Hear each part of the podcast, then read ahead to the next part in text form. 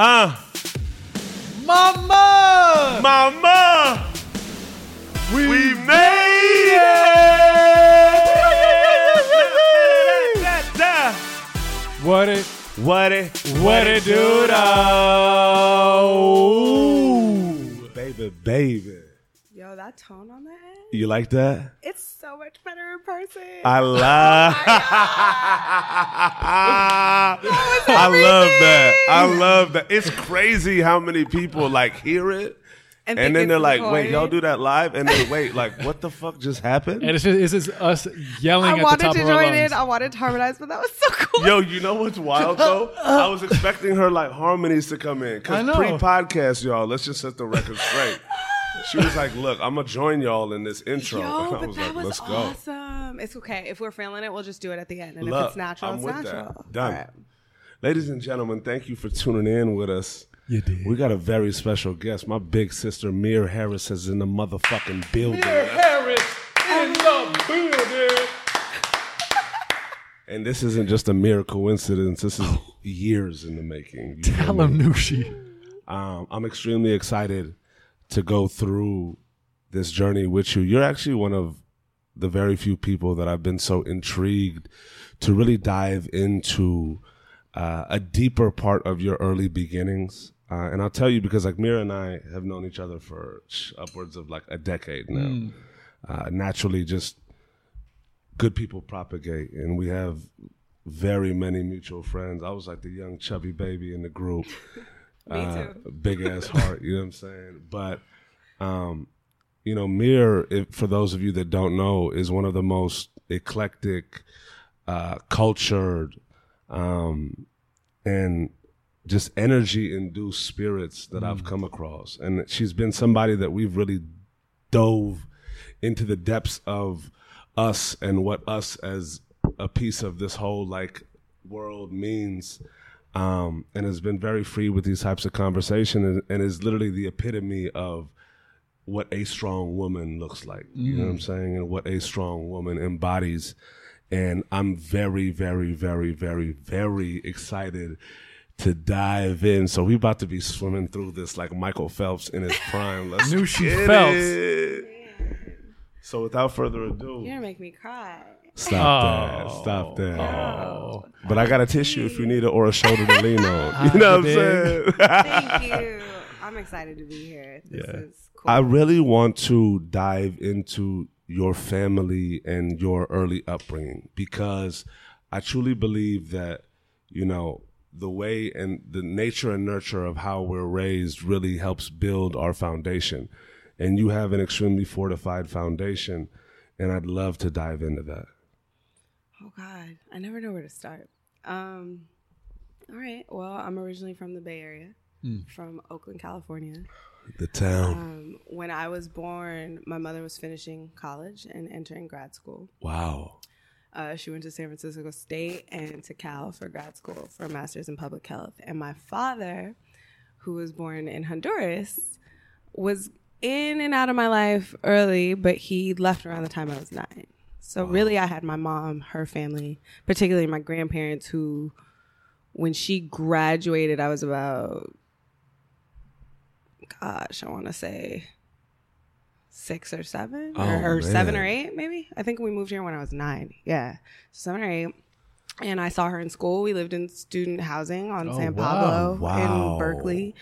Um, and I went to Vista School. And then when she graduated, we ended up moving to Los Angeles because she got a job at um, Killer King in Compton, like random, like Nice. so. It was it was a lot of experiences. Sorry, at once when I was little, because I was always exposed to a lot of adults.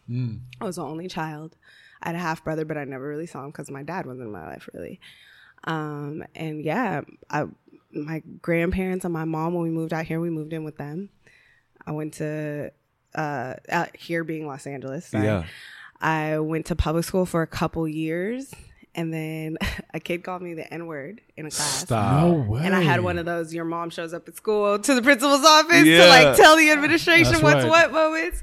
And then I went to Crossroads from fourth grade to 12th grade. Oh, which incredible. Crossroads is a affluent public or private school rather in Santa Monica, and it was very small. A lot of Jewish kids, a lot of kids in Hollywood.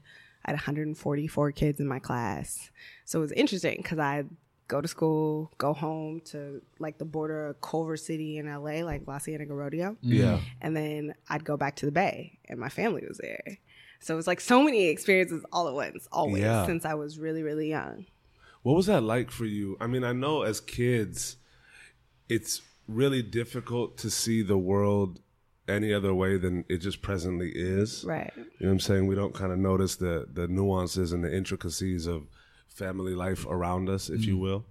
Um, what was that like for you in the early years and just kind of seeing your mom as you grew, like going to school as you were growing up as a kid? Like, were you, was it always a hustle and bustle? Like, was it? My mom always says this phrase, um, in the age of the disco, gotta learn how to hustle. And she'll like sing it and like do a dance, right? And I think that that's kind of, I even say it to interns that I have and stuff sometimes. I think it's very kind of indicative of that because she's even explained a couple times when I've asked her through my life, like, I was like, when I turned 27 and she had me at 27, I was like, how did you do this? Yeah. Yeah. Like, real. like kids were a lot to begin with, but a kid like me, like how did you do, like literally like it was midnight on my birthday and I was like, I'm forever grateful to you. You know, I'm a grateful person, but like how really? Like that's a genuine question. She was like, it was a different time and you do what you have to do. Yeah. And, you know, learning and schooling was always such a part of my mom's family because of what my grandparents and, you know, their grandparents had gone through. They're from Mississippi and Louisiana and New Orleans Oh wow. so it was it was always drawn into me like literally from the from fourth well, from all my school from the moment we moved into my grandparents house till my 12th grade year till i graduated and went off to college every day before my grandfather would go to work he would yell to me make all a's Wow. like that like every day Condition. without full, like without fail like my grandmother every day would get up put her makeup on make him breakfast read the paper watch her you know the today show whatever and he would walk out okay bye love y'all mirror make all a's every day Wow. and so like even when i didn't it was like a hard i was hard on myself you mm-hmm. know because schooling was everything to them so i j- i think that I, I didn't realize, and it's funny you said conditioning. I didn't realize that till like 31. Wow. I'm 32 now. Like I didn't realize that till much recently. That I was like, wow, like so many things in my childhood is almost like, and I'm so anti-soldier, so anti-army, so anti so many things, but it was like the same type of drilling Absolutely. into me, and I never realized that until more recently when I've re- talked about it. Mm. So I think you talk about things, they click to you Yeah. more than when you're just living them. I even forgot the question. Sorry. Oh no, you, you went right into the question. I'm just about Oh, to okay. take But yeah, another you know. place. You know what I'm saying? Dip and dive. oh We, God. wa- we All like to just bob and weave, baby. It's just. All right. Let's roll. We're on a ride. What were you like as a child? I mean, because you know, to have this type of character, I feel like it really starts as a seed. And like, how were you um, as a kid, and how was just like school and family and all of the different um, things that you were a part of in your youth, even during this transitional phase? Like, what were your dreams as a kid? Like, what were you like as a child, and how did all of these things kind of come to develop your being, if you will, like in that early stage? You know what's crazy? I have a lot of early memories. Like I even stop and ask my friends, like, like how, what's the youngest you remember? Like what's the most intricate memory you remember? You know what I mean? And I even know earlier than them because I think very early I was hyper aware. I was bright. My mom, I give all credit and glory to her because I think where a lot of parents fear or are like scared for their children in the world, they also add to the conditioning. My mom encouraged it. Mm. And I even almost find myself doing the same things with like my little cousins since they were young. Cause my whole family, like the holidays from the, you know, the damn newborn almost or the, the toddler up to the eldest, my grandparents, it's always like a sparring match of wits. And it, you, and what's crazy is seeing it from the younger ones. You're like, no, this is really natural. You know what I mean? Yeah, and then all the way to the most educated and most experienced in life. And it's like, whoa, okay, so part of this is genetics, part of this is what I experience, and then the other part is how I apply it. and what I choose to do with what I learn of my purpose kind of thing. And I think being from it, being exposed to so many different people early on, as well as having an environment that encouraged my gifts kind of made things evolve in the way that they did because a big part of it is my mom like she told me things like you're you know when you're a teenager you just want to get 21 and be able to or 18 and be able to do things and she was always so candid about what doing things really meant that i wasn't one of those rebellious teenagers mm. i wasn't How- one how of those so? Just w- like was she, told me stuff she's probably gonna kill me for saying this because she listens to everything i do but she Mama, told me when i was no like. Mama. We're not editing. when I was like 16, maybe around the same time of everything that was happening, she was like, I've tried every drug that there is. So if you want to try a drug, you might as well come try it with me because at least it'll be safe. That diffuses It's like- the whole. and then it's like, what? Yeah, like, for I could real. So, end. uh, Anu- so talks about this too because his mom did the same thing and how unsexy it instantly becomes. instantly, You're like, she this, Instantly. is, she this is not even rebellious. This is actually now nerdy Right. and So when you- uncool. Imagine like from going to a cut, like yo, let's drive up this hill or like go to this right, park like and smoke a yo, blunt, like, right. We It's- rebels. Oh God, you're like And what? then- we and could do it mom, with you. Yeah, your mom's just like, look, the first time, just buy it with me, and you, you picturing what sitting at the crib, smoking a joint with your mom. What? Pass Right. it on. Let's go to. Let's look at the ocean. Adam Sean, how is it? It's the good shit. Oh my god! you feel me? It just becomes like, wait, Wait, did you really stop. just ruin that for me? you ruined the whole thing. Oh my god, that's funny that you bring that up. And that just reminded me of like what a weird kid I was. I was weird. Dive into that. So it's funny, this necklace that I had, like even stuff I wear reminds me of things. Like this necklace I have says amazingly weird, right? And I was so used to being called weird when I grew up. Like I was a five year old and I had one of those like oh sorry, I'm so far. I had one of those all right, you're good. Fisher Price cars that you Fred uh, Flintstone. Yeah. With the yellow top and the red Yeah. bottom. Flintstone with it. So Classic. when- before we moved to student housing, we lived at this place called Bayo Vista by the freeway. And my mom, like, I remember, and she would tell me, I used to sit and park it right in front of the TV and watch An American Tail with Fievel, the the cartoon, Yeah. wild and Moonwalker, mm. back to back to back. in in the whip. It the, like parked, glow on me like the Poltergeist kid, and just watch Fievel and Michael Jackson back to back to back. I used to like sit in the back seat in my car seat and pretend stuff like Michael was chasing the car because I was one of the kids and he had to like get me to, you know, save the world.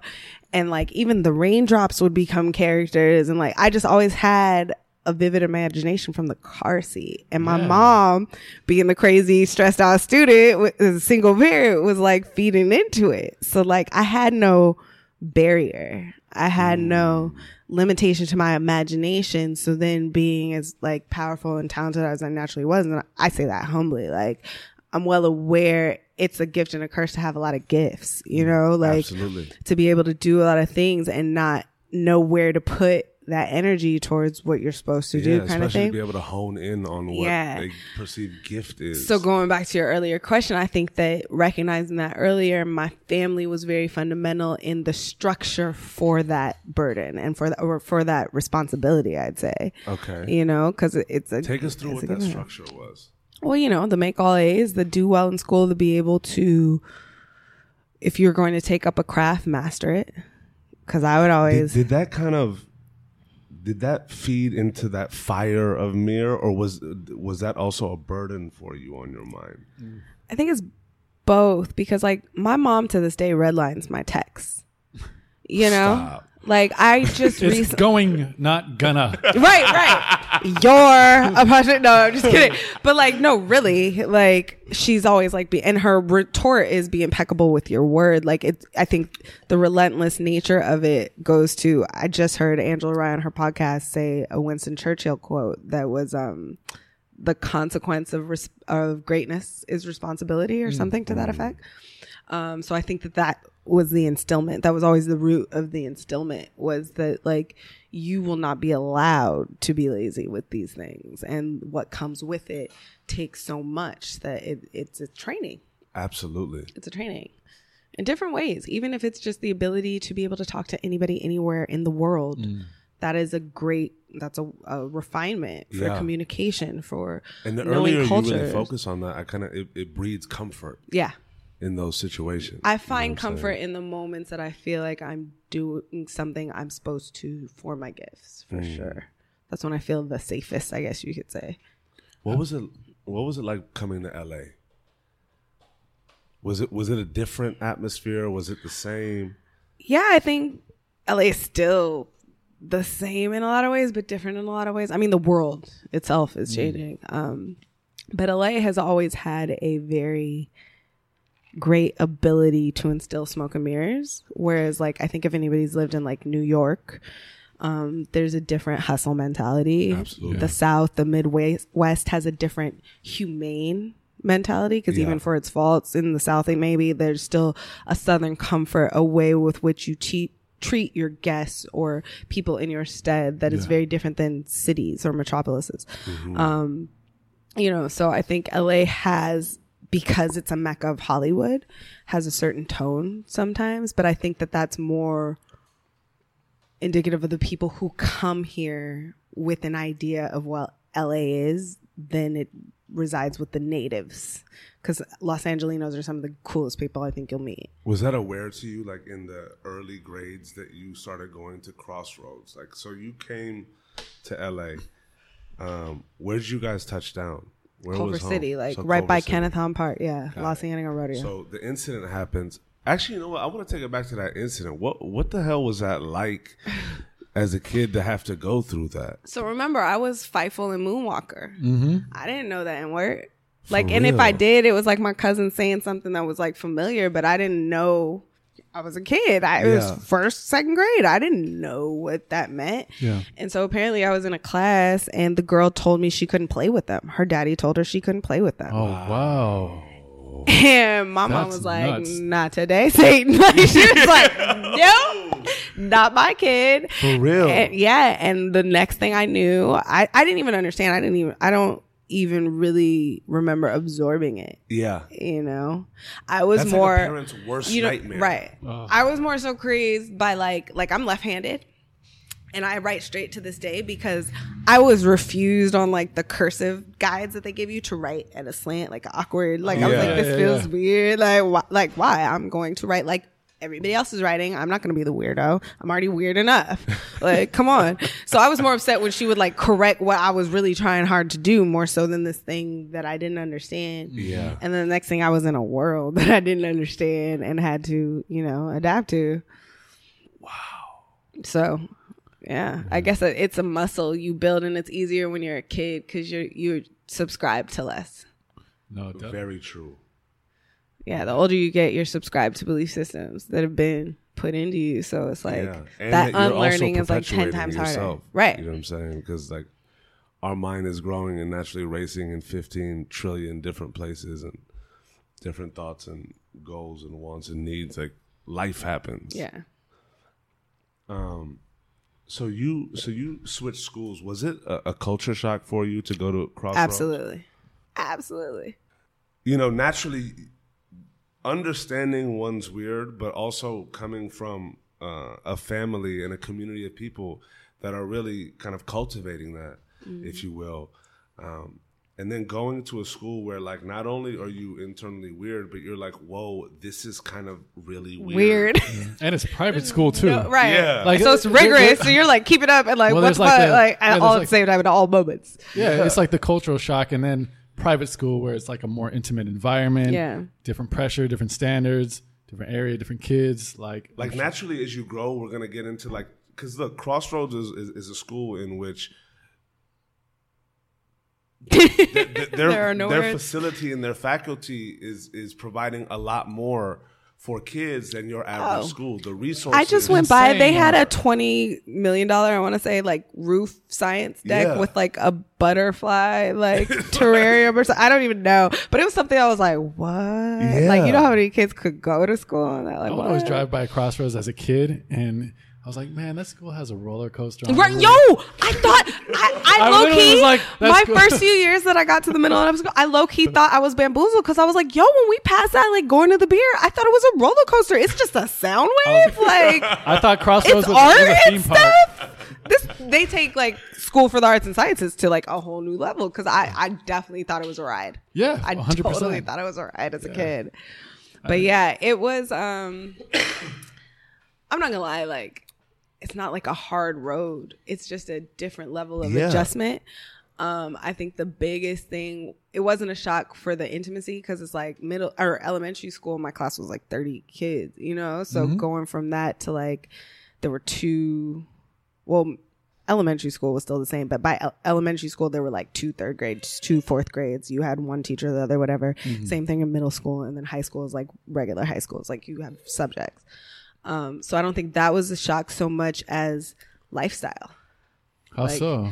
these are old Hollywood families. They're current Hollywood families. They're just very affluent families. Um, my graduating year, 2002, had a lot of people who are popping now. I don't even want to go, but like my class is like, what? Like, and and it's weird because then now you enter the space where it's like going home to Oakland or going home to where I live, and like the other friends that I had outside of school to talk about normal life sounds like a name drop or like a different mm-hmm. type of person than who you are than what you know and it's like no like i'm just t- like Yeah. the dude we watch yo he's his dad and like Yeah. yo that movie coming out like that's her mom like real. Yeah, yeah, yeah. and it, it's it's weird people even to this day like i have family that'll watch me on social media and then i'll see them at that family event and it's a commentary or questions about what they may have seen.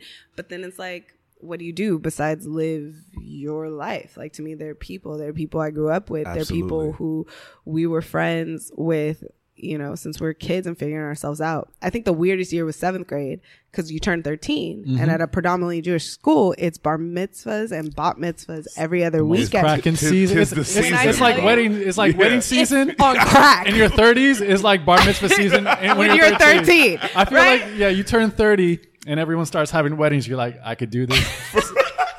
in in LA, it's bar mitzvah season at 13. Yeah. it was crazy. And it was crazy on so many levels to the point where like you know on a financial level like giving 50 100 bucks to a kid whatever you're giving like every weekend for an entire school year my mom was like yo who's really your friend? You know what i mean? Uh, mind you they were like paying for college already I know, like I know you and Yaakov did that science project, but like, do you really but like them? but you're really but you're really friends with you're better friends with Abraham and Raquel and Rachel. So out like out the woodwork. yeah, and sh- and sh- Shlo- Shlomi, nah, we can't do his.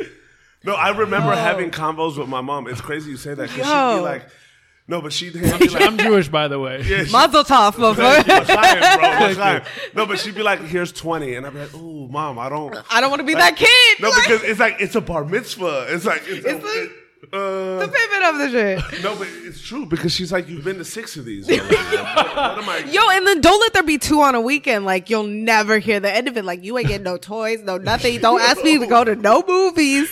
You better get the bootleg man with your allowance. Like it was no, it was relentless, and It it, really was, is. and it was different too to be from Oakland to have the family that I have. My family is close. Our communities weren't always, you know what I mean. So Mm-hmm. it- it was seeing a lot like how rich it was. I knew the Torah by like the 13th one. So fast forward to like my aunt's married to a Jewish man from England and his first son was just bar mitzvah last year and the next one's in April.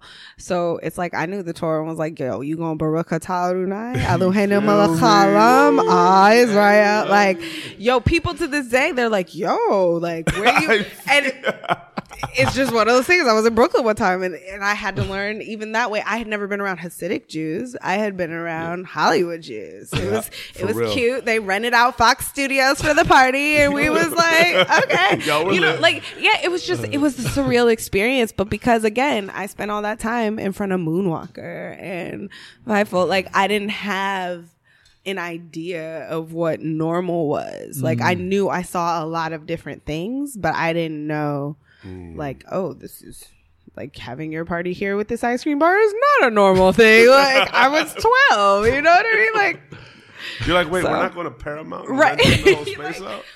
but Stage but I always four? I will say my family always made sure like I kept seeing everything and I kept it in perspective. And I think even by the time I reached high school there, hearing some of like the sixth graders fights were like, Really? You're not gonna be friends with her over this Spade bag? Like mm. Come on, be a pal. on and then Yeah. early on I was that kid who was like, do better. You know? Like not even on some judgmental like Yeah. there's How was that here. kid perceived in that setting? I was picked on a lot. I'm not. I. I. I'm probably still to this day not very liked. I, when people say, "Oh, you're so popular," I don't really understand that because popular. When I was learning what popular was, I wasn't involved in that, so to speak. At least from my perspective, like I was always one calling out a truth or saying something inappropriate or very like And especially at that young age, that's like Yeah. not even like close to being registered right, as truth. right. And It's I hung out with a lot of such adults. Mm. Yeah, like not even like a re like that early on, like just hanging out with so much adults and being advanced. Like recently, I went on a camping trip with a friend who came to Crossroads in sixth grade. We've been friends for decades now. Um, and on the camping trip, she was like, "Yo, I just met this girl, and she reminds you me of you." But it's funny because the girl grew up in like a super small forest town with like twelve adults and she was like the only youth. And she was like she oh. reminds me of how you were when we were kids. Like you were just so advanced. Like you were sure of yourself. You just knew a lot of stuff. While we were just like oh is this glue. Like Yeah. and i was like that really kind of put it in perspective. And again coming back to how my mom like fostered my gifts. Like i mm-hmm. didn't where other kids because their parents were in whatever were like no don't do that. Stop blah blah blah. You Like, weren't shy about you. yeah. It's also hard as a kid too, because I mean, you're a kid. You, don't, Yeah. you don't really know anything. But it sounds like from what you were doing, speaking, calling out the truth or calling people out, or, or go through that a little bit because. but i don't even think that was it that Like- young it was just like noticing stuff just okay. and it kind of being a line or on you know onto you know how like little kids say the darndest things well Yeah, they'll be like why is she looking weird and, look, then it's chil- like everybody knows the awkward Children moment are ruthless. though. yeah So you would actually like be comfortable in that space because a lot of kids like will be shy because you're going as a kid you always want to be cool, right? right So you hold back from saying things. If anything, you actually just agree with like the popular vote. Like Right. if everyone likes this, I like it. yeah no i mm. never learned that i learned mm. be not necessarily right but be accurate mm. like don't talk about something you don't fully know And you you know no if you don't know the answer figure it out Yeah. You exhausted a way to figure it out, ask for help. Like it wasn't, there was no excuse to render an ignorance in any way, in Mm. any form. Which is actually like a very positive message. It's just fun. Like, you're, like, you're like you're like pre- you're like preaching like positivity and like be better. Like say, and like kids are like bullying you because of it. Yeah. I don't want positivity. Yeah. but I, I mean, you know, I, I think that's mm-hmm. the most accurate, right? I could say it. Like I never, you know, you're young. You don't think you're reading people or like correcting them. You're like, they're saying, did you ask? And it's like, isn't it ask? Like, I'm not being an asshole. What the fuck did you just say to me? It's when I say it, my mom corrects me and I'm just doing what is being instilled at home. Yeah, and Absolutely. you know, the truth is always easier to remember. So like if I would notice things, I think it was it became it became too much for people. Was it Before hard? I knew it was too much. Was it hard for you? Yeah, I mean yeah. I I I was trying to end life at 12. I tried. Stop. Like really? and I remember writing an article about it in high school and not knowing it was even wrong to share and then coming out right after, you know, the papers released at, we had snack time and lunchtime mm-hmm. and the papers released and then walking down, our school was on an alley and walking down the alley and seeing looks and people reading the papers and it like feeling like an overshare, like I'd done something wrong. But then I had a couple kids who were like, thank you for sharing that. You know what I mean? And I think you don't really know what's wrong till it feels wrong or till Yeah. you're like conditioned like it's not socially accepted um and i think that going through unique journeys you you find your tribe through the weirdness. Like you find your tribe through that shared experience whatever it is. I think everybody has felt that feeling in a different form. Yeah. mine just always happened to come from sharing or not editing my mind.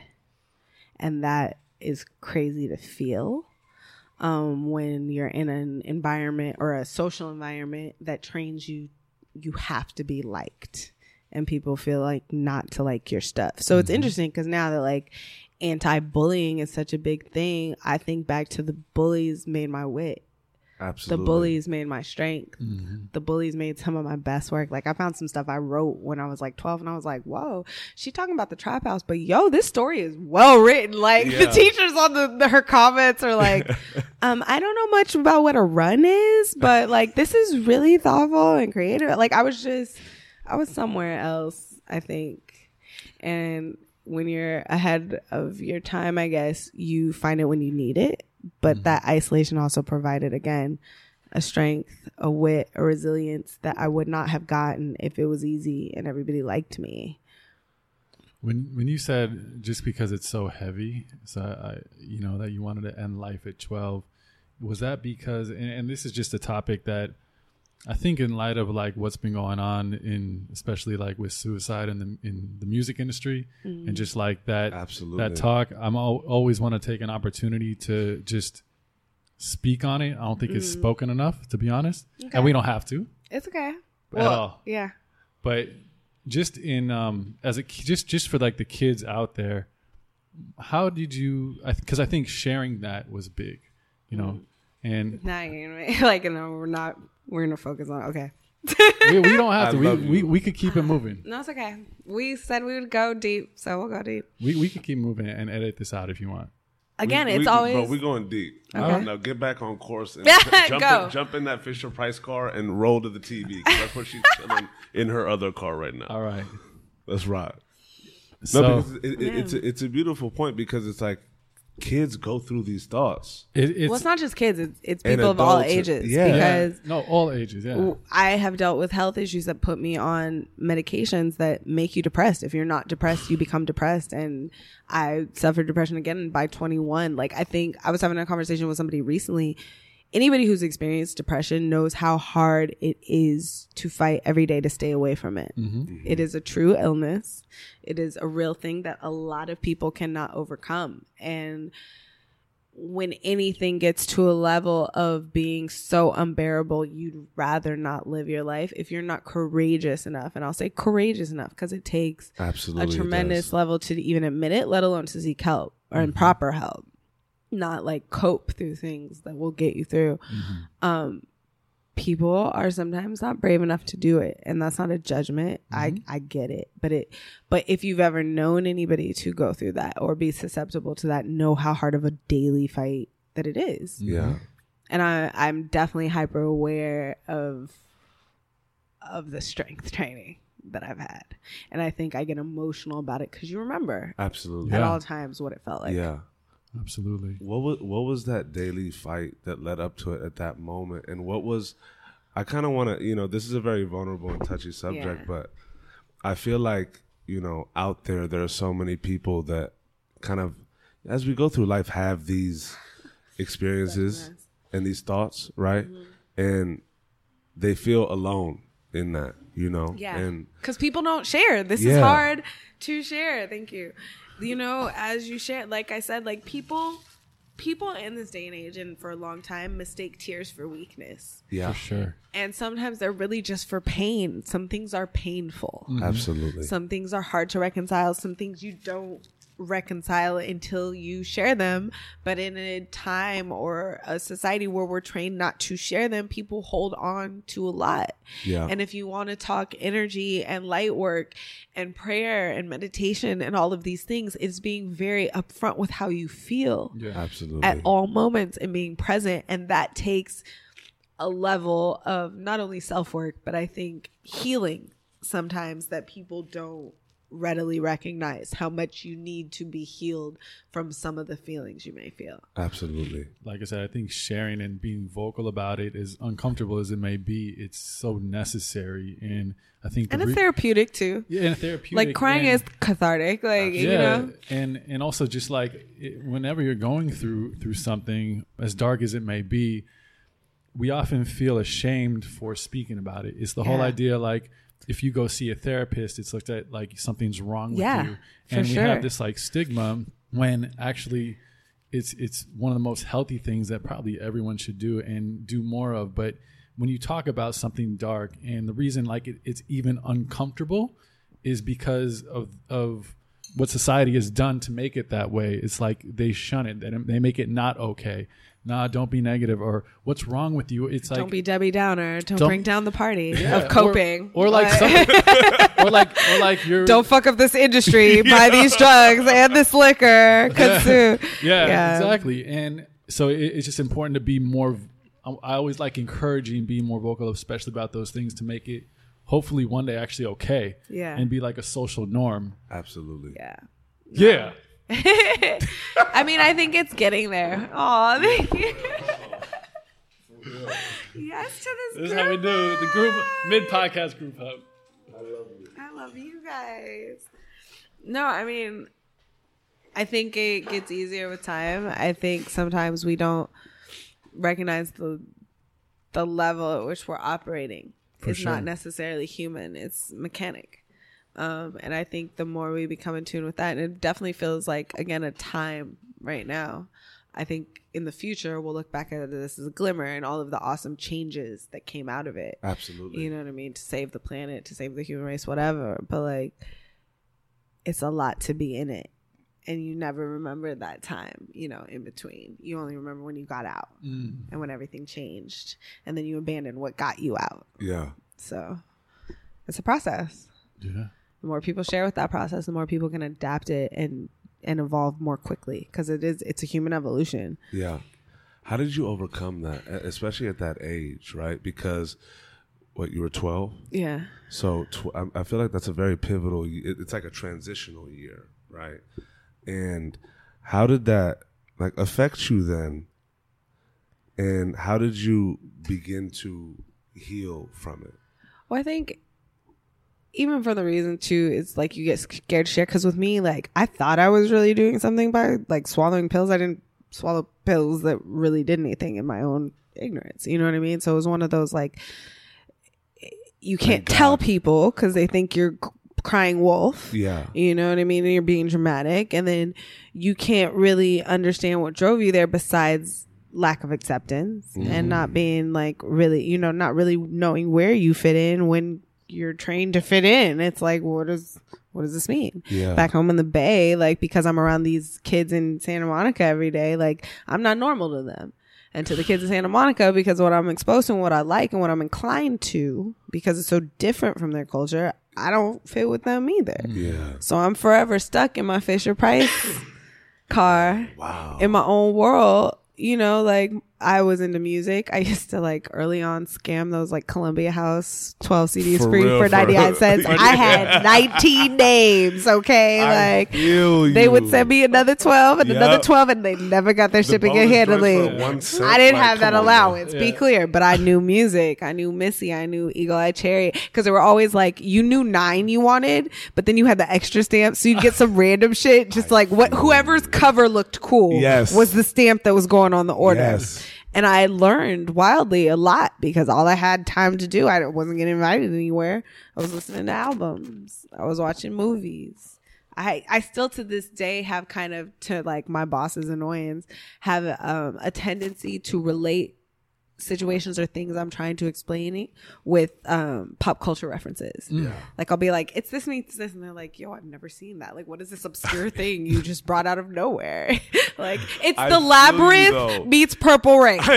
you don't get that? Like, what do you mean? What's wrong with you? Yeah. Well, like, how, how do you not get Captain EO meets Friends? Like, why does this not occur to you? For like, real. I, I, I didn't, Very I clear. I I never called out- learned out on that, all the time. That's why it's mechanism. like it's a very similar frequency because like I get called on that all the time. Because like it'll hit somebody late and just be like, Yo, just I had a fucking there, friend that once told me that when I insult people, it's like on some weird ass level that like two days later it'll click and it'll be like, hey, like, like in the moment you're like, thanks, huh? And then two like- days later you're like, wait, Wait, she did- just did- called me a what- troglodyte? Like, what? Like, just my, I, I, I can't explain it. I was crazy early. I and my mom didn't help me. was was music kind of like an explorative escape for you? Oh, like, Oh yeah, I was by twelve. I my mom made me because I like music. She made me. She was like, if you're gonna do anything, I wanted to learn sax like Lisa Simpson. She was like, you need to love play the piano, and I was like, yo, but do you not see Lisa on it on fi- like look at her like Yeah. she's cool. She's like, no, you have to go learn piano. So I hated my piano teacher because one, if anybody's ever had a strict classical pianist teacher, they slap your bridge. This is called your bridge. How you sit your hand. They slap your bridge with like whatever Oh, wow. to make the shit stand up. And so it's between your back and your hands. I was sick of being slapped. And let alone feel I wouldn't you. like I didn't like sitting and practicing cuz I didn't want to do it. I wanted to play the sax. So I, it was my rebellion. And so like sitting there doing drills and like everything she was assigned, I was not into it. Then I had a class where I was like, "Yo, will you teach me jazz at least if I can't play sax? Like, teach me how to play like somebody cool." Yeah. And she was like, "No, Bach, Rachmaninoff, whoever else, that's what you have to learn." So even so far as like she would send me to the national merit trials and everything, and I would do cool my category, whatever. At twelve. So like I was learning a different kind of foundation once again at 12. So by the time I got to Columbia House days and like scams and stuff and getting exposed to all kind of things, I was getting an education. I still to this day have those like big like 120 CD holders. Like Oh, yeah. I Yep. sent AJ a picture. AJ used to make these like notorious mixes called the A Jelly mixes that like would have all the hottest like R&B hip hop hits and like just you'd group them and stuff. And then don't like when we started driving, it was always like sugar free, Missy, like DJ Quik, like everybody, Yeah. whoever. And it was an education on top of my mom played Cesaria Evora, Jobim, like Herbie Hancock. Wow. Like I had so my grandfather was Super playing Porgy and Bess and Miles Davis Awesome. and Duke Ellington and Sarah Vaughan. And so I always had just like the environments I was seeing, I was being educated in the thing that I naturally loved. Yeah. Mm. So it was like it's weird. So by the time I was able to really like make decisions and like learn in the manner I did, it was like choosing. And then by the time I went to New York, it was like, yo, this is this is what I I have to do. Forget school. Like I got to figure out how to do this. Oh wow. Yeah. So did the, did the music kind of lead into your aspirations? Like what was Oh, that? yeah. What was that kind of high school to to college transition, or high school to now you're into the free world transition? Like for you? Um, I think a lot of people who've been to college can realize like it's hard to decide what you want to do, whether it's being a major, like you feel like you're committing like so early. You know, like I wanted to be pre med. I went through health stuff. I was like, I'm not with this. Like, Yeah. I- then what's the next thing to like my type of family? It was, you know, medicine or law or like be a business mogul. So I went to political science because they didn't have an entertain, like we didn't have entertainment majors then. Yeah. You know what I mean? Like you learned a skill, you learned, you apprentice, you mentored, you whatever, and then you you chose a lane. It wasn't what it was now, and you know you had to still compete for first place, like this participation award. And I'm different, and I could just do anything I want to do. No, go prove to yourself what you could do, and then try that. Like you don't just wake up and call yourself CEO. Like, Absolutely. wake up and give yourself a title. Go learn what you could do. And so I had to do that. And I think being in LA, because it is a hyper industry business city, I learned there was a business to music. And I learned that I needed to learn p- from people who knew more than me. You know, and around your friends, sometimes it's like you're the one who seeks wisdom and knowledge while they just like go with the norm. So I, I chose to go back and forth to New York. I chose to go to school so my parents would shut up. And then I, I navigated the best way that I could. Um, but I learned very quickly that there was music and then there was business of music and there were two very different things. Absolutely. Insanely different things. And uh, like they need a divorce almost like they need Yo, we need to talk. they need I don't know some kind of intermediary Yeah. something Serious. Where'd you go to college? UC San Diego Okay. And, and La Jolla was a culture shock too I was real feel weird. that just Lord. dipping and diving in the Yeah, culture shock. so much What's it- well, not really coming from Crossroads, La Jolla, like another. I mean I was aware of it area of California. Eh, but it's just Kind of. affluence. Like Del Mar is like one of the Beautiful. richest counties Yeah. and most beautiful places in California in the country. Period. Um, but one of the most affluent places in the country, and that's a different level than even Crossroads, for sure, Absolutely. for sure. So, so dipping in, um, in, into the first steps of the music business. Mm-hmm. What was that? What were those first steps? Um, so I remember early on, like my friends knew execs at like Virgin. So like Aaron Melion, like we'd go see him at the office and like ask him questions. And I was always get, I would raid the the, the swag cabinet with Oh, all yeah. the CDs, and like I would ask questions. Yeah. Um, Was this and during college? This was bef- right before college because I started Okay. promoting in like West Hollywood and like around Hollywood by like 16, 17. But Okay, I, hold I was on, hold 17 on, when I went hold to on, hold on. college. Yep. Now we gotta like. Oh, I'm shit. moonwalking back. I'm moonwalking back. Hold on. Let me get to the. I'm kind of slow. With it. you know what I'm saying? Um, Okay, but wait, can we pause because the wine's running through me? Hell And- yeah. Okay. we didn't take any L's, but we bouncing the fuck back right now. What it do? Um, yeah, no, this is beautiful because I want to really dive into this, like mere developing in the into the woman in high school, and and as you so eloquently said, this is a a ratchet period. Uh, so let's dive into this ratchet development. This is Nushi Ratchet coming to you live on Ratchet TV. What it do with it, y'all? Um, no, but so what I take from that is you started really like diving into the culture and exploring that. So take us there during this like period in, in, in Crossroads, like 15, 16, as you're you're kind of coming up. Yep. And then I had a job at Up Against the Wall in Fox Uh. Hills Mall. And if you remember Up Against the Wall, it was like, you know, when streetwear really started to make an impact, or shortly thereafter, Yep. was like the mecca for my five mile radius um, in the Fox Hills Mall, where everybody kicked it at for like the it clothes, the cool stuff, like what I think um, Fairfax and Rosewood became to the culture. Fox Hills was early on just as much as a Slauson Swap meet. you.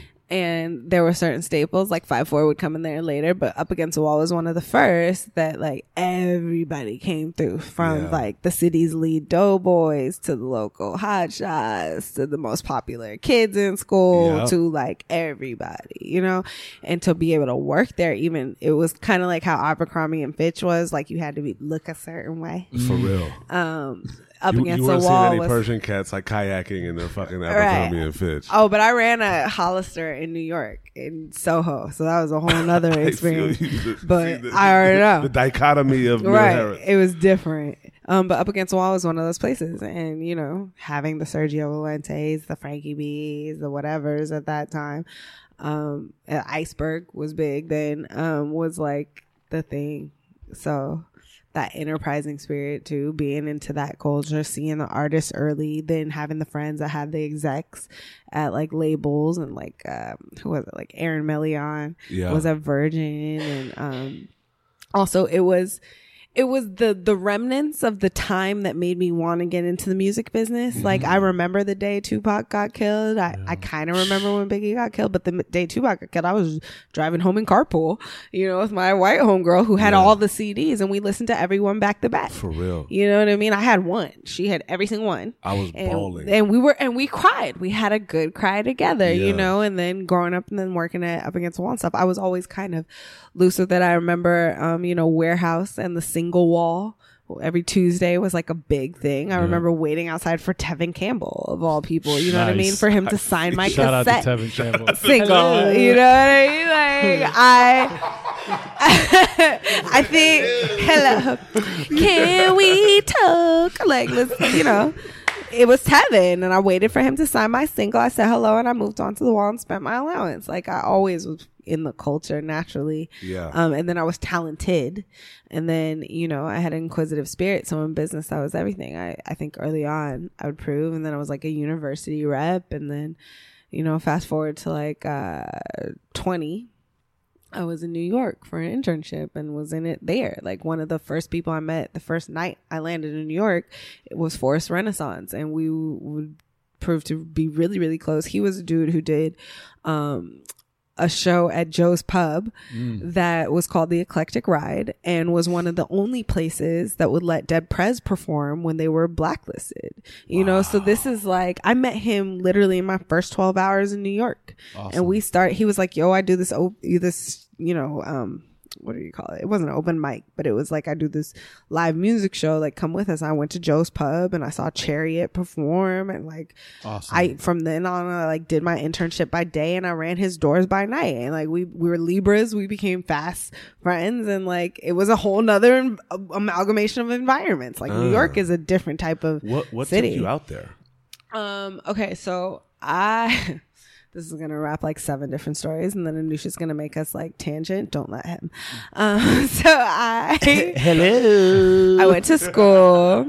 I finished Crossroads. I went to UC San Diego, and shortly after my freshman year, I dealt with some health issues that made me take some time off. And in that time off, um, I was watching. Remember when VH1 had Fabulous Life? Mm-hmm. I was watching VH1 Fabulous Life, and Maneesh Goyal was speaking on it, and he threw one of Diddy's first white parties in the Hamptons. And so he was talking about his company, his event company, and he said Diddy and events, and I was like, I could do that. And I looked up the website and I sent my resume and I got an internship. And so since I was taking it time off school, my mom was like, okay, fine, go, like, go oh, see what it's like. This was like 2003. Um, my friends out there were still even like in school and stuff. And literally, the first day I landed, my aunt, who I was staying with for the internship, were, uh, lived in Brooklyn in Park Slope. That's and so um, crazy. I was like, let me go get my bearings. And so I went to go see where the MKG Maneesh Goyal uh, Productions office was. Um, and it was on 23rd between 5th and 6th, which is right at the beginning of Flatiron.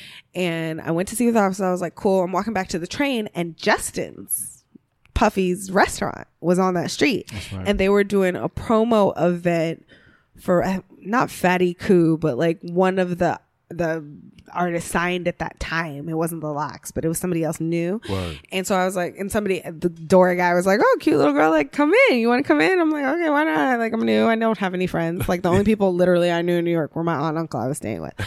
so I go in, and this guy Will starts talking to me. Will Benson, wherever he is, doing some crazy stuff, and Will was with Forrest, and they were like, "Yo, we're going to Joe's Pub. It's a, a music show. Why don't you come with us?" So I hop on the cab with them. I go to Joe's Pub, which is not far from like NYU and stuff, which is where I really wanted to go. But my mom was like, "You better go to this UC that's affordable for you." Yeah. um, and so uh, I was like, yo, I'm in New York. This is crazy. I'm going to this event. So I went and it was live music. It was different conversations like I had never experienced. It was an atmosphere like I had never experienced. And New York had a pulse Yep. Yeah. That was more in line with what I was and what I was always kind of not fitting in with. Cause I mm. always was like, what, who, where? Let's like, let's get it. New Yeah. York was there and it mm-hmm. was so much at once. And I was like, I'm sold. So because Forrest had the party on that block because his office was across from my internship. So I would do my internship like nine to five and then go across the street and talk mess with Forrest and they'd be like, Hey, yo, what we doing? And like there would be times where, you know, my MetroCard would run out. I would walk from Flatiron to Soho and go run the door at Pink Elephant or whatever. And I met a lot of people, you know, that were in town for the summer from like colleges or just like running internships in the financial district, all kinds of stuff. Like friends I have to this day. But living in Brooklyn, working in the city, working in the pace I was working in, it, it was another forming. I always say I found myself in Brooklyn. New York, my mom told me when I was leaving, she was like, first of all, you'll come back. And she was like, second of all, New York will make you who you are. Wow. And it did. It's a it's a city that um is hard on people. It's a hard it's a tough crowd. And it um shows you who you are and it makes you who you are because you gotta survive to walk down the street. Absolutely. So what you could get away with here is like a totally different place. And like it's funny to this day, people are always like, You're not from LA. No, I'm from the Bay. Yeah. I grew up in LA and I was made in Brooklyn. Mm. And people don't want you to to accept to own all of those. But Absolutely they were not. very again, transformative parts of my life who built who I am today. For sure. Mm. It's crazy. New York I actually have such a similar story. I went to New York in 2003, lived with my cousin in Williamsburg, and was there for like two years trying to do music shit. Coming from LA, I actually went to UC Santa Cruz. So I went to from UC Santa Cruz to New York, I went to a school called Baruch College, which was on 23rd and 3rd. Did Yakov join you over there? Yeah. Yaakov. Yaakov is a legend. Yakov. The legend, yeah. He probably had the illest bar mitzvah. Right. And I, I, I totally relate with you. There's something about New York that everything is a little bit harder, right? I always I always like to say A little bit more expensive a little bit more expensive. and a little bit harder and a little bit colder. but what's crazy is everybody like is either like broke or super balling. Right. But because everyone's kind of in the same thing Boat. together, in LA you're in your you go from like your house to your car to your the place you're, You're gonna in hang your out bubble. the whole time. Yeah. New York, you're just thrown into this Yeah. mess and the spontaneity that comes from it. And there are millionaires on the train. Like yeah. And it's, it's so spontaneous. It's so fun. And it definitely does something to you because that grit and it, it, it Oh, my Yeah, first man. winter. I think my first winter is like the most formative. It's just like you know that that scene in Katt Williams when he's talking about riding a motorcycle. He's like, if you ride, you gonna fall, right? so somebody told me about the ice on the sidewalks. They were like, oh. you're gonna fall, and I was like, what are you talking about? I got Uggs. I got that. first of all, Uggs don't are not made for snow. Like never in no fashion form or but they fooled you because their first round of marketing, it was like sheepskins and Eskimos and Yeah. snow and shit. So you're like, oh, I can wear these and snow. They soak through and through. Didn't know that. Learned that my first week of winter. Oh then I hit the corner to go to the train and I bust my ass on some black ice. Oh. And the little kids on the corner waiting for the bus are laughing their ass off. And I felt like if you ride, you gonna fall. and I was so, per- but like New York, just like Chicago and a few other places, Michigan, it gets so cold it hurts.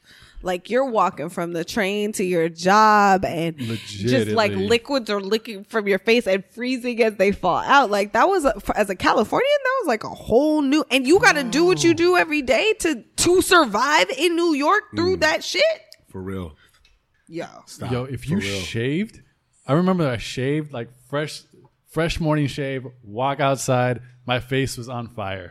I, it was the worst feeling I've ever felt. I was like, yeah, it's never happening again. It, it- that cold is very serious. New York has such established seasons, man. It's It really insane. does. such a sad. Like autumn and fall are one of my or you know of my Yeah. favorites. They're so beautiful. How long did you stay out in New York that first go around? So the first time it was like 2000. It was like a year. Okay. And then I was like, okay. Oh, so moral story, I, I did finish school. I didn't just leave and Yeah. abandon my family. I still had the family that I had that was like, okay, this is cute and all, but when you gonna get this degree?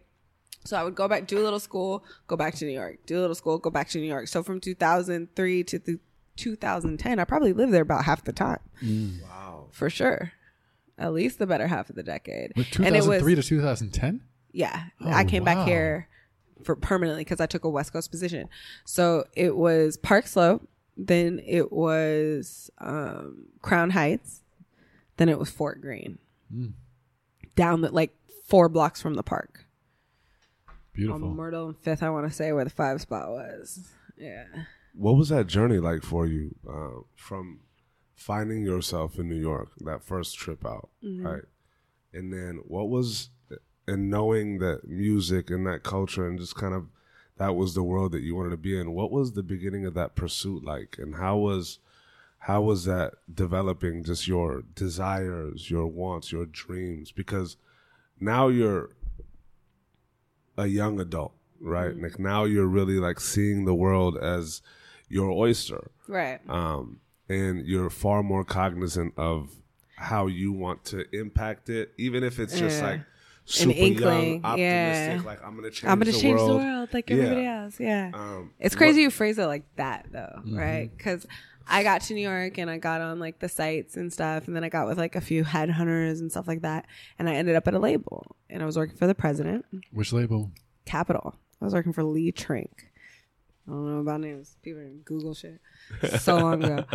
And long story short, I was there a few months, and being open and honest and trusting, and in that place in my journey of click things clicking and me getting the experiences I needed, I sh- had co- candid, converse, honest conversations with a colleague of mine who I thought was in it with me who ended up sabotaging me and getting me fired. He Wow. told he worked for the vice president and he told um, HR or the or his boss or whoever that I had shared confidential information that I had because I worked for the president. Right? Yeah. He would only know that because of sitting next to me and knowing what I had access to, mm. but I never like gave it to him or show, you know what I mean. So when I put two and two together, it was such a rude awakening. Like whoa, like you could be yourself and be open and honest with these people, and they could. This is this is real.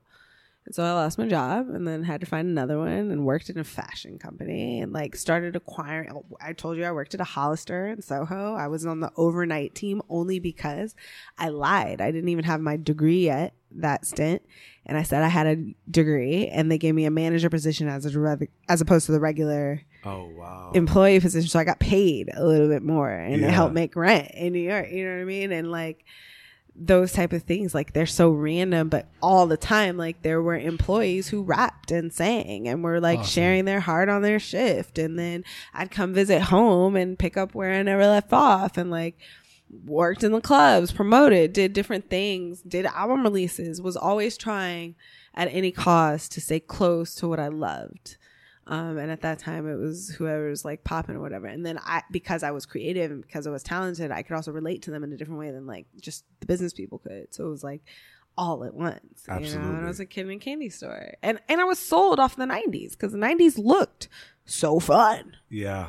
You know? And it was so much more extravagant and it was so much more dramatic and theatrical all the things that i was. It felt like home. It felt mm. like where i could actually fit in and then by the time the 2000s came it was bling bling. It was fashion flashy but it also wasn't making as much money as it was and the mm. business changed drastically. So i learned time. really quickly really quickly.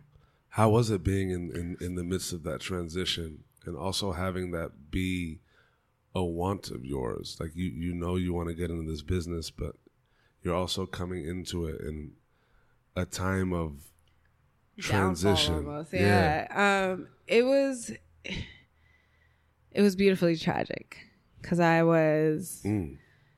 my first concert when I was five um, was Rhythm Nation, Janet Jackson at the Amazing. what's now the Oracle, um, but was the Coliseum in Oakland when I was five. Um, and getting experiences in music to meet Jimmy Jam and Terry Lewis, who I can still call to this day as mentors. Um, Terry actually gave me the advice to take the transition from music to TV and film that I just recently did. He was like, We already saw you do it here. Go into this bigger pond of entertainment and sh- show us what you could do. We know what you could do. And I was like, Okay.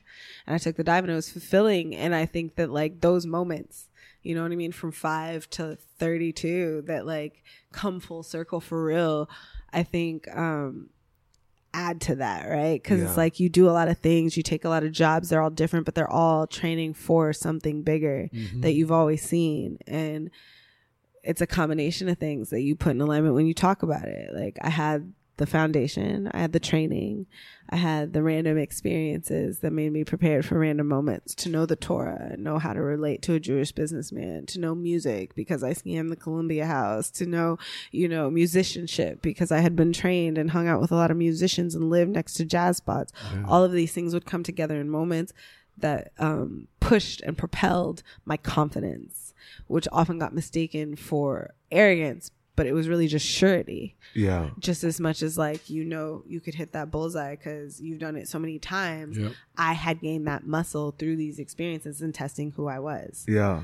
um, and i think early that was why it was isolating because kids were still stumbling to And to figure that it out point, that like it's crazy because like that's what I feel like humble is. yeah Right. that's the real Because, like, humble it's one of those things where I've reached a point like I used to follow by that. You know, I'm humble and this and that. Yeah, we, I am, but I don't believe people should be humble about their gifts their gifts and also their aspirations. Yeah. Like humble to me is the work that's put in, but like the the concept of humble and I forget who brought this to my attention, but like the concept of humble it it literally is just like it's a fraud. yeah You know, humble is essentially just saying it's a like, defense mechanism How can really I tell you something without hurting your feelings hurting about your yourself feelings or making you feel a type of way? Yeah. So let, but that how, that's humility. Yeah. Mm. You know what I'm saying? Like humility is the steadfast pursuit of that crap. For like sure. humble is putting that work in. Mm-hmm. And if you're ever gonna grow and expand in in one of those areas, it becomes like, yeah, like I'm doing this. Yeah. I want to do this, and I've also gone through this. and I've done this thing. Like I recently had to tell a colleague, like what we did before this does not apply here. We're learning something new in new territories, and all of us need to acknowledge we're in a learning period instead of telling everybody what we know and what we did before. That does not apply here. And I think humble nature is to have grace with your gifts mm. and to to understand what the weight of your gifts is. Humility to me is being able to be simultaneously powerful enough to know who you are but also recognize the genius in others right? Because i think with any level of gift is a s- is a certain detriment whether it's social whether it's physical whatever. Like look at stephen hawking. He's one of the greatest minds on the planet and he cannot move or walk across the street. And we take that for granted every day. Every and he day. has one of the most brilliant minds on the planet. Yeah. That you know to me is i always joke like i didn't get body karate i didn't get a big butt and big chest like is of you know trend now because i had a mind that i had. I had gifts that i had. I had a wherewithal that i had. That's not a better than. That means that if i encounter you in my journey you have something in you that is uniquely special to where we can teach each other or we can impact with each other. Mm-hmm. Either way i'm cool. Absolutely. you know i think like you said, like people, I'm well aware, especially at this age and the stage, of what my gifts do to others. So I can I can reconcile when someone is for me and takes the time to fill me up, like I fill them up, versus someone who's a, what my mom calls an energy vampire Yeah. and just drains on your light. Yeah. You know, and I don't think any position in life is permanent. You know, people can overcome things, but it's a conscious choice. Yeah. And just like fighting depression, it's it's a choice to get up and fight every day, to become a warrior instead of um, a victim of your circumstance, whether that's feelings or environment or whatever. But the quality of your mind is going to dictate your environment either way. So Absolutely. like, if you focus on that, it works. Did you ever have to have like talks with yourself to keep Every that, day. to keep that focus? What do Because you like mean? I, I, had one on the way here. Like, how do I do this? Mom, wait, mom, mom, Yeah, mom. no, how, do I- like- how do I do that? all the time. No, because yeah, I mean that it, it's kind of we- we're talking about it now, Mm. where it's like, and you articulate it so beautifully. oh, thank you. But as as you're saying it, how do you keep that in line with your focus on going through every day, battling life's shit that's coming at you from every angle? you master your reaction instead of focusing on what's happening? Because like crazy stuff will happen. Like for instance i'll tell you a really cool story that happened recently. My one of my best friends in the world Niaje, she's fighting cancer right now mm. right? And she's not even like she's one of those people that's private and like to see her become more public with her journey and how she's feeling and how she's become such a warrior spirit has been so inspiring to watch let alone it's a learning mechanism right because Yeah. i had to reconcile how i had to feel about my friend fighting a disease let alone being not only empathetic but sympathetic to how she's being able to deal and recently we had a very frank conversation where we were talking about that that switch that has to click in your own mind to heal yourself not only heal yourself but to be of sound mind to be able to heal mm-hmm. yourself. And she literally after the conversation she told me she went into like a deep prayer and meditation and the next announcement i knew from her was she shrunk her own tumor like and i say she shrunk her own tumor because when miracles happen yes it's from god but god sparks something in you Yeah. you know what i mean and you got to be courageous enough to do it because it is body is- is painful guided it is. our thoughts yeah. our and after that when she told me that the first thing i said to her was like don't forget how powerful you are. When you're mm. guided by god unapologetically when you don't let those other people's things creep in. You know what I mean? And I say that just as much as I say it's a hard thing to do, it's a hard thing to master. But I think the way to navigate through those things is to focus on who you truly are, who you're supposed to be, and how to sustain that. And everything else comes out. Because, like I told you earlier, you get shown through your dreams, through what you envision to do, what you're supposed to do. Yeah. And then it's all about learning how to do that. Not like how and like you're to step out the steps and you just have a perfect map. Learning how to be the person you need to be to do that. Absolutely. And that comes with just life, right? Yeah. Life itself. Everything. Uh, well, I want to I want to kind of like I'd love to dive into to, to the growth to that because we had a discussion. And it's like you know, around your thirties, you started really hitting and Oh, 30 back is a landslide. right. I'm over here moonwalking in my thirties right now. Yo, I'm I mean, it is a moonwalk if you master it quickly, but like literally from my 30th birthday party Yeah. to like the end of that first year, I was stripped of so many people and so many things and really forced. And I can honestly say forced into a place of facing myself and facing those things yeah, that form you, you know, Absolutely. and and having been in a depressed place, having been in those places that like self work is some of the hardest work you will have to do. Like forget what you're running, forget being famous, forget and whatever. that's like, lifelong. yeah, 100%. and every time you think you master something, you just get all these tests more rapidly to master more. Yeah. Um, and I find that especially with like a lot of close friends, because you know, as we were talking about on the balcony earlier, like there are no coincidences.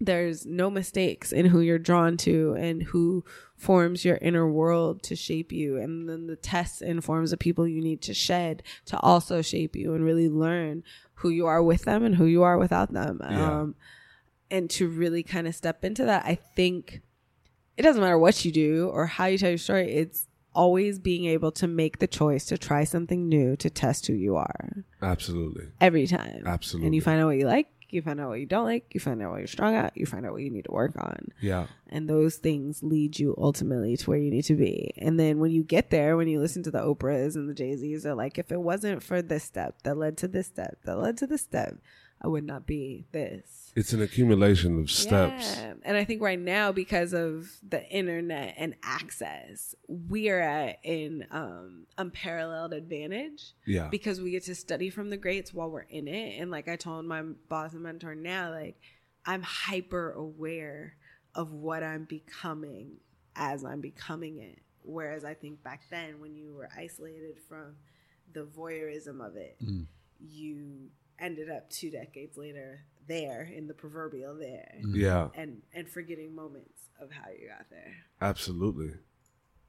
What was it like going through that process? Like young mere early twenties into it's Just- painful right, but and, and I want to talk about just that balance of career, being hyper aware of your surroundings, fighting yourself, finding out about your circles and just your being, and exploring different wants. Like what I guess what I wanted is like for us to kind of go back into that road, mm-hmm. right? And the bob and weave of moments, opportunities, choices, and and in that, just the building of, I guess, experience enough to mm-hmm. be at a point where when realization hits, like it, Yeah. it really means something because you've dove in. Okay, so so I don't overtalk. I'll I'll bring it down to like three things, right? One, journal. If you write it down, you can make it happen. Whether it's a dream, like I've scared myself sometimes to the like measure of accuracy. I've written something down and then it happens just like that. Like, and you forget because you might not look at it every day or whatever. And you come back to an old journal and you're like, whoa, like, Yeah. and you remember the timeline. Um, secondly, I would definitely say that there, like, you always have a choice, right? Like, there are moments where um, it gets painful, it gets hard, but I think that one of the best pieces of advice I ever got was that one, you can choose to be in joy, and whatever you're experiencing now, that equal joy is on the other side of it Absolutely. right? So it's kind of like, like if you really think about it, like if we didn't know what bad was, we wouldn't know what good is. If we didn't know what dark was, we wouldn't know what light is. Like you always need to know the opposite of something. So I think when you think of something and when you get a dream from God or however you believe it, from your destiny, what fate, whatever, to get there, you have to see the opposite of it in all forms. And um, I think that in in retrospect, people don't realize like it's a lot when you're in it, and it's hard to like see up. But then when you get out of it, you're like, whoa, that was quick. Yeah. Like, yo, this happened. This happened. This happened. It was quick. Um, and then I think the last thing is being being open and that requires of like the moments that are creepy and scare you to death lean into it somehow Yeah. because they're usually the ones that prove the most beneficial and like lead you to the most. Um, and that is hard to like, you have to get comfortable being uncomfortable Very much so. for sure. Yeah. That's like the theme to life. Get comfortable being uncomfortable and you'll get through it much easier. Yeah. But if you like focus on exactly how you need it to Yeah. be, It never. It's you'll never constantly that be way. disappointed and Yeah. be 10 times more painful. For in sure. just perpetual flux. Yeah. Like it's crazy. when you're in the music realm going through your 20s did you have like an actual focus and direction of who you wanted to be in the music industry or you were ju- were you just kind of navigating those waters and flowing with it Um, I was flowing with it because I didn't know better, and I tried to get, and I've always tried to get things to the most simplest I could possibly think of them. I call it like the nucleus idea, the thesis sentence. I just wanted to see the world through music. Um, and I started get, to get to do that. Like before I got to like travel internationally, I got to just see all sides of people and like worldly things, whether it was in New York where I'm on the train at 4 a.m. and I meet people from Georgia, not the state, the country. And I never knew Georgia existed. And then that leads me to like really buying a globe and like studying the world and like learning where people are from. In New York, you know, you walk down the street, you meet a hundred cultures. Um, so I was always like going to different realms. And that's the coolest thing about New York too, is I lived there off and on for 10 years and I can still go and discover a part I never knew about. You know what I mean? Like every pocket had some different corner of the world in it almost. And that be- makes you kind of be exposed to things as well as being in intimate creative environments where you're seeing somebody's humanity expressed through creativity and the the worlds that they go through through that you know it's a it's a very dope approach to human exploration as much as traveling is for sure. And i think that that through music which if you think about it is the most universal language was eye-opening. Because you got to see what it did and impacted around the world and then you got to see what it did in the creation of it and people's you know therapy sometimes. Yeah, because I think we go we get so caught up in like who we want to be in our mind, like or what we actually fuck who we want to be, what we want to do versus Yeah. who we want to be. I never had an idea of that. You know, I was like, just stay close to it. Like work in a record store, work at a label, work for an artist, whatever. Like by the time I took my job at ASCAP, getting that office, my boss gave me a corner office, and I, I didn't know. Like I would literally see in writers that came to meet with me more the reaction of what it meant mm. than I had ever dreamed of. Like Yeah. I'd never seen myself there. Like thought of those things. I didn't have that model. You know what I mean? I wasn't watching that on TV. I didn't have that in my family. So I didn't know what that meant or what it was to want any of those things. I just knew I wanted to be close to it. I knew I wanted to be creative. I knew I wanted to spread love. I was like hippie kid kind of and I I knew that music had a vehicle and whatever that vehicle entailed just let me close to it. Yeah, it's just like when you get wrapped up in a career, like there's so much pressure from a lot, for a lot of people. There's so much pressure of you making your career choice. Right. Mm. You know, in music, it's like, oh, I want to work for a label. I want to be a label exec or Or if exec, you're an artist, know. I want to get signed. I want to get signed. yeah. All these things that are like very specific, and that's your path, and you do everything to stay on that path. Right. In any career, it's like mm. w- Yeah. being a doctor, being you know an A agent, lawyer. whatever, lawyer, and sometimes with that, it, it seems one of the things that uh, you you've gone through is kind of you let go of that and actually like moved with your surroundings and your world, but holding on to kind of one common core, um, and was free with that. and was free with that. Understood, like the awareness though, to understand that you along this way have no idea of what you really want outside of to be close to it, but being comfortable. Um, But that's also really scary. Like I don't want to belittle too. Like or, like earlier when we were talking about how I felt as a little kid, is like I learned a lot of lessons the hard way yeah, because I didn't know better in like the normalized social realm or let alone like corporate or professional realm. Sure. I just was a free spirit who knew what I loved, knew what I was passionate about, knew what I was good at, and just like set out there. I think that um things that I learned in that manner, or even probably still how people perceived I did things, Yeah. um, don't fit into those norms. But also, we're in like we're in a special time, and it's. I I think it's a difference between um. I always ended up okay and on my feet because I was honest to those things that I felt were more important, like integrity, character, and and and holding true to who I was and not what somebody else was making me be to be because of who they felt, which again comes to my foundation and my family and what I was reinforced with when I did have bad days. But that does not mean I had bad days. And I think that a lot of people find it easier to cope with what's taught than to being ostracized or isolated by those things Absolutely. by not playing the game as you're often told. Mm-hmm. Absolutely. When really we're in a time where being as unapologetically you really draws what you truly want or need. That's scary. It's scary it's to scary be to to, be, to be unapologetically you. It's really terrifying. is wild. It's very Lena. wild. Lena. No, no, it's, very wild. Yeah. But that, that's the that's the biggest thing is because that fear and that pursuit paralyzes people. Yeah. Now whether you what is it? Uh, fight, flight, or what are the three like realms? Uh, well, you know 'em? fight, flight, and Fashigadale. No, there's there's a third one. It's like fight, flight, or freeze. Fight, flight, or freeze. Mm. Yeah. Um, and, and, the- those are literally what happened in your your journey. and I really think like one of the biggest things and the reasons it happens is because what what Joe was speaking about previous is when we truly feel like we're searching, right? Naturally, Yeah. we're searching. We're all scared shitless. Yeah. Like on this path, we all really don't know what we want, and sometimes the thought of okay, I need to do this to get to that next step, and what how will I stay on this straight line and get there? This decision is so big because my step A dash one Right. is what I'm looking for to get to Z.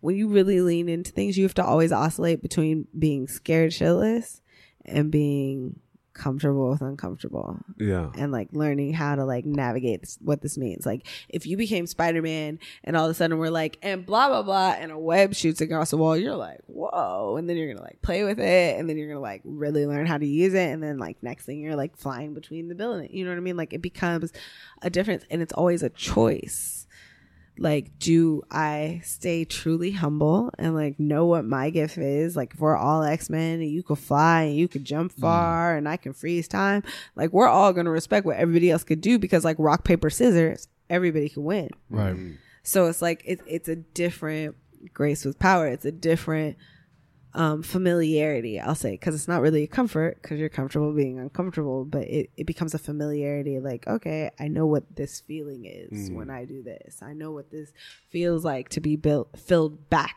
filled up with this experience or this person or this interaction or this relationship Yeah. and then you start to have to choose what you want to feed you have such stir- No, I Deep. that. Yeah, he's over here. Deep. Yeah. For real. No, it's it, it's it's crazy because one of the things that like I I've dealt with a lot and is fear in general, you know, and identifying what that is. Yeah. You know, is it money? Am I scared that if I make a move, I'm not going to be able to pay my bills and I'm going to be on the street? Which obviously, if like you play that in your mind, it's not going to happen. Be at my mom's on the couch. but or is it like do i am i scared of how people are going to view me now? Mm. You know i worked this hard i've done these accomplishments. Why am i not where i should be? In And my own eyes or, yeah what does that mean? Like all these things start running through your mind and to, it's it's to be comfortable with that is just something that is is feels like it's impossible. I mean, what is the like meme? Like impossible means I'm possible. Like Yeah. i'm possible at get the- it right? Like, I can do it. Um, at the start of this year, I switched industries, and to a lot of my peers, I even had one say to me like, I was trying to find a shift from music to TV and film. Um, cause I had been in a, a kind of public corporate position and I like, I needed a change. And I also wanted, I saw that music was kind of, um, like yeah streaming is advancing but the music business was kind of reluctant to evolve with what was happening in technology. Absolutely. And um you know whereas i used to learn through pbs or like ghostwriter shows like that and like visual learning too that was making a comeback instead of audio learning. Like it went radio you know, through the depression and baby boomers, and then it was visual learning, like '80s babies, millennials, Generation yeah. Z. We all like had all kinds of shows. A lot of latchkey kids in those generations that learned through TV, and now we're going back to like podcasts and audio learning, and also visual learning again. Like it's taking on a whole. You can get VR now and like experience some stuff that you've never experienced. Um, so I think there's a a responsibility with that to like we've been talking about teach what's really real and also expose people to other things as at the same time you know almost inspire them how how to become um knowledge seekers mm-hmm. and and explorers on their own because that's more valuable than like forcing a lot of information down their throat so i wanted to make the switch to tv and film and literally was presented with an opportunity that was like I had who I had always been dangled through an opportunity in one hand, and I had who I had been writing down in those journals mm-hmm. and praying to become in another. And um, everything I wanted, I kind of got in a new position and jumped, you know, over to TV and film. And before I knew it, I was doing development and was giving notes and doing all these different things that were I was able to do because of training through other things that I had been through. Um, and as scared as I was to take that leap, as soon as I got there, I was um, affirmed i guess you could say. What makes you was at that moment where you do take those leaps like in your in your path in your journey from the things you've done? The, dive into those moments of the talks you have with yourself when it's so much easier to stay. Right. You know there's stability there's certainty there's a paycheck there's probably you know if you stay in that, that position for a little Sometimes longer it'd be really weird and not that deep. So You're like yeah, whatever. Did you? So look, play... I flipped a coin and it was like I knew it was gonna be head. Did you play like video games when you were a kid, like Super Nintendo, Nintendo? Yeah, hell yeah. So I played yeah. Super Mario and Donkey Kong and stuff. And I, when I get to those moments, I'm like, you beat this Koopa, like you got it. You know what I mean? Like other people saying new levels, new devils. Yeah. Like hold up. She just said it's not going to be that deep. New levels, new devils. like new levels. That's the title of this episode. You just dropped the title. Of, new levels, new devils. New levels, new devils. not that For deep. real. Not yeah. Drop, dropping devils and levels. Yeah. no, but like, but really, like, cool. Like every new world you got to, it was like the desert world. It was the underwater world. For it sure. Was the, castle world. It was whatever. Like you got there. They were new dressings new details, same lessons. And if you hadn't learned the lesson of how to whip out that feather right at the right time and swipe that fool or like whatever, you were gonna keep dying and have to keep redoing the world. So I oftentimes to get through the unimaginable. See, to get through always when something real is about to go down, we get the sirens though. It's fire alarm. Shout out to the, the sirens, sirens baby. You know oh, this is real. What's happening? One day I want an ambulance. To save lives. Yeah. That's what's going on. Is it a cop? They might not be. No. oh, it's gone.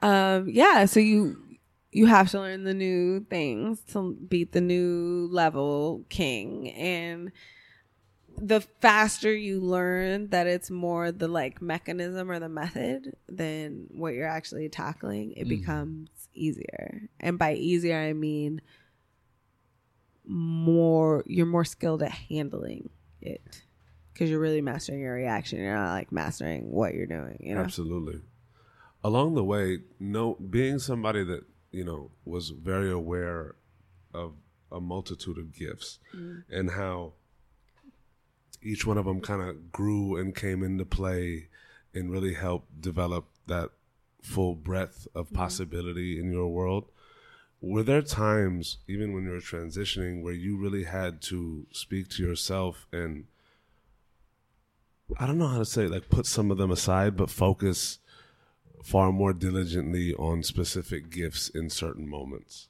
Yeah i think um, everything kind of has a moment.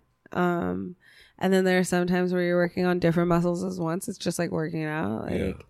I I personally find it better to like hike or like go run on the beach than I do to like go to a gym and work on machines because like battling the elements just like life is a little bit more fortifying to Absolutely. me and my body.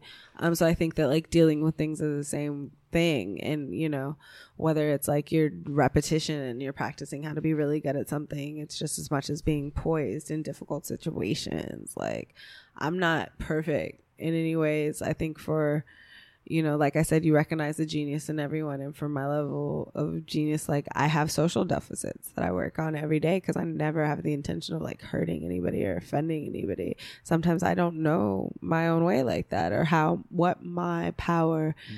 does to someone else. I learned that through their reaction and you don't know until you experience it.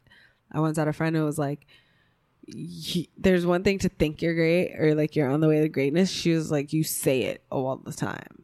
And I'm like, it's like Muhammad Ali. I'm gonna say I'm the greatest till I am the greatest. You Straight know what up. I mean? Like that. Speaking it is believing it too. Mm. Writing it down is believing it too.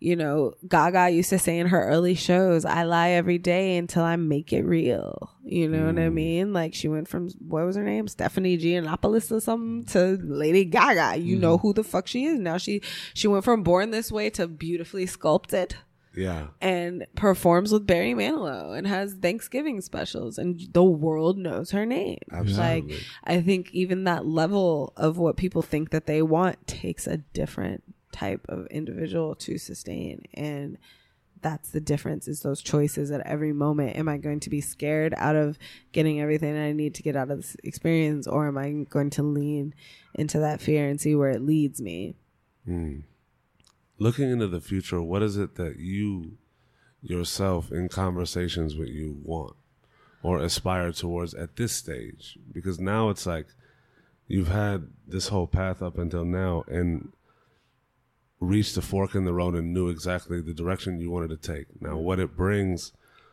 only time will tell. Yeah. Right. Um, but what are what are some of the wants that you have right now, and just looking at what your future entails?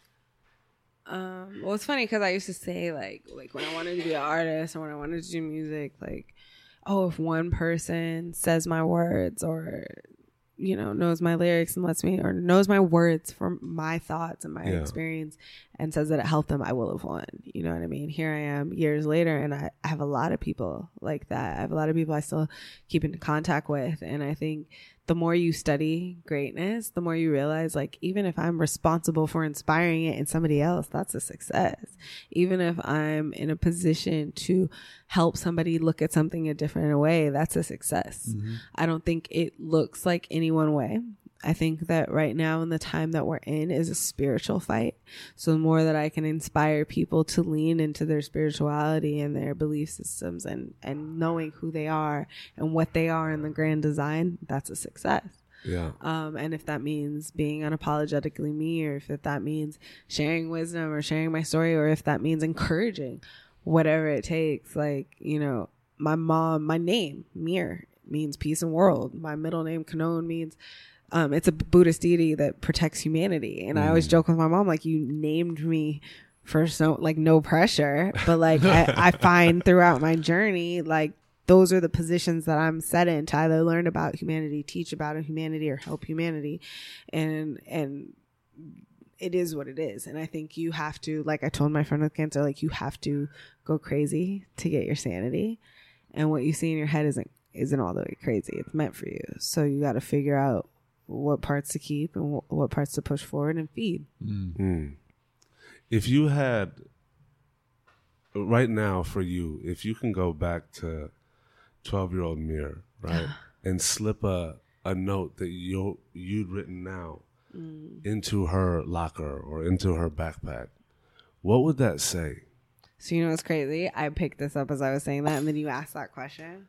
So my necklace says what you think you become, what you feel you attract, and what you imagine you create. Mm. And when I saw it, I was like, that's kind of like what has always been tried to be taught to me, what I'm finding to be true about a journey, and what, you know, people need to really understand, right? Because, like, even right now, like, oh, the energy and the vibe and like light work. I'm on the journey, baby. It's, Right, it's so much Yeah. adulting. Uh, um, they're trend words, right? But like the laws of attraction, like when The Secret came out, my mom raised me Buddhist. I kind of left that part out, right? So like my grandparents, my mom, Oh wow. used to try to, you know, take me to Sunday school and I would like have debates with the Sunday school teacher. And then my mom raised me in SGI's Buddhism, in Nichiren Daishonin's Buddhism. In and Santa Monica. At the World Culture Center. And My then, mom, my mom's Buddhist. She, shut up. You're Yeah. fortune baby? no, I'm not. Okay. But my mom does Nam Myoho Renge Yes, Kyo the mystic law of the two To three times, two to three times a day. She's at SGI every weekend. I've gone plenty of times with her. Wow, yeah, know. A, B, and C. So I'm a Look at fortune life right baby. Look Yeah. at that. So yeah, I'm. Yeah. A, my mom has been a Buddhist since she was 18. I was born into the faith, so that means I'm a fortune baby. Um, so going back to discipline, things like master disciple, study, discipline, like these were things that were inherent in the faith that I was exposed to. I danced in Rhythm Nation. I was like in the groups, like that was my earliest memory. I was Gojukai'd when I was a baby, which was like a Buddhist baptism kind of. Um, and I just always had that different kind of outlook on it, on how to self reflect. Like Yeah. I was the kindergartner, the kid hit me or bit me, and my mom was like, "But did you self reflect? This Like, is like such a core. what Like, I, we're What learning that did now. you do It, like, it, it makes sense. to make that kid bite you? Yeah. Like that was it. Wasn't like, ah, baby, you we going? Yeah. It- Until the principal with the N word, and that was something that was like, okay, wait, Uh-uh. you know. But everything else was karma. It was the law of the universe. It was cause and effect. Um, and so I think I, yeah, my bad. That was like a super crucial part to leave out of the formation. But yeah, I, I learned backwards, I guess you could say in that respect. That's incredible. I know. I love that, that you're actually saying it now. It like really ties the knot on this because it's yeah. I mean, it's such a core of uh, how you're brought up. Yeah, for Uh, Bu- sure. Buddhism is uh, there's different types, and that type is very much reflective. Oh well, Absolutely. SGI is the only religious organization, one of the only in the world that annually submits a peace treaty to the UN. Right, so it is a lay organization. It is philosophy. It's not a religion. Nam Myoho Renge mm. Kyo, cause and effect, karma. Those are things that no matter if you believe in God or you've been Christian or whatever, those are are life, world, universal principles of how to treat people, how we're interconnected, how there is a collective consciousness, how, you know, whatever you do will come back tenfold in a different form so that you receive that, how you are supposed to master your reaction. Those are Buddhist principles. Absolutely. Um, and they're, you know, I feel like more more guidelines. They've been more consistent in my life. My relationship with God is fairly new in the scheme of things. Um, and that came through doing things that that foundation in Buddhism taught me to do in terms of being compassionate for human suffering, um, and what that means in relation to each other. Beautiful. That's incredible.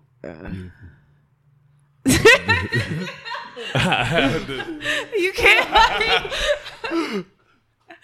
Sorry. That's incredible. Long pause.